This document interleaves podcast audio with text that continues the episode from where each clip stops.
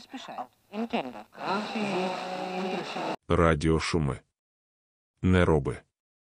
Мадам директорка Інституту демографії та соцдосліджень НАНУ на ілюстрації.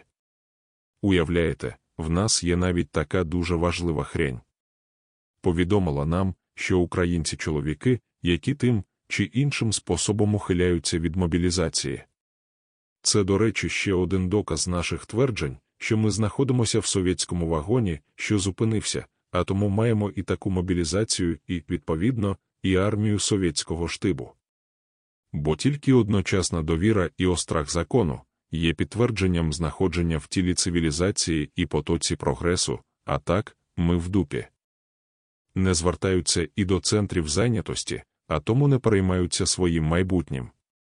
Так, як переймається ця мадам і їй подібні, бо на бюджетній службі вони дуже ретельно відстежують розмір своїх зарплат, доплат, рангів, звань, статусів і іншої херні.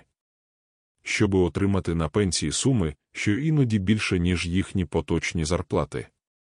Ще один доказ совка країни жебраків і персональних пенсіонерів. Але для чого ми посилаємося на її опус?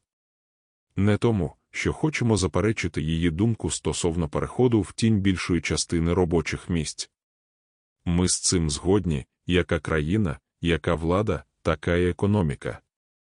Якщо економіку душить і нема жодного захисту від душителів, вона бідна одразу збігає в тінь, щоби вижити. Але ми б запитали її, а чи сама вона, чи може якісь її знайомі, зверталися до цих центрів зайнятості? І чи її інститут проводив дослідження, скільки людей туди звертається загалом? Що там з ними роблять, що, врешті-решт, більшість з них взагалі не встають в тих центрах на облік?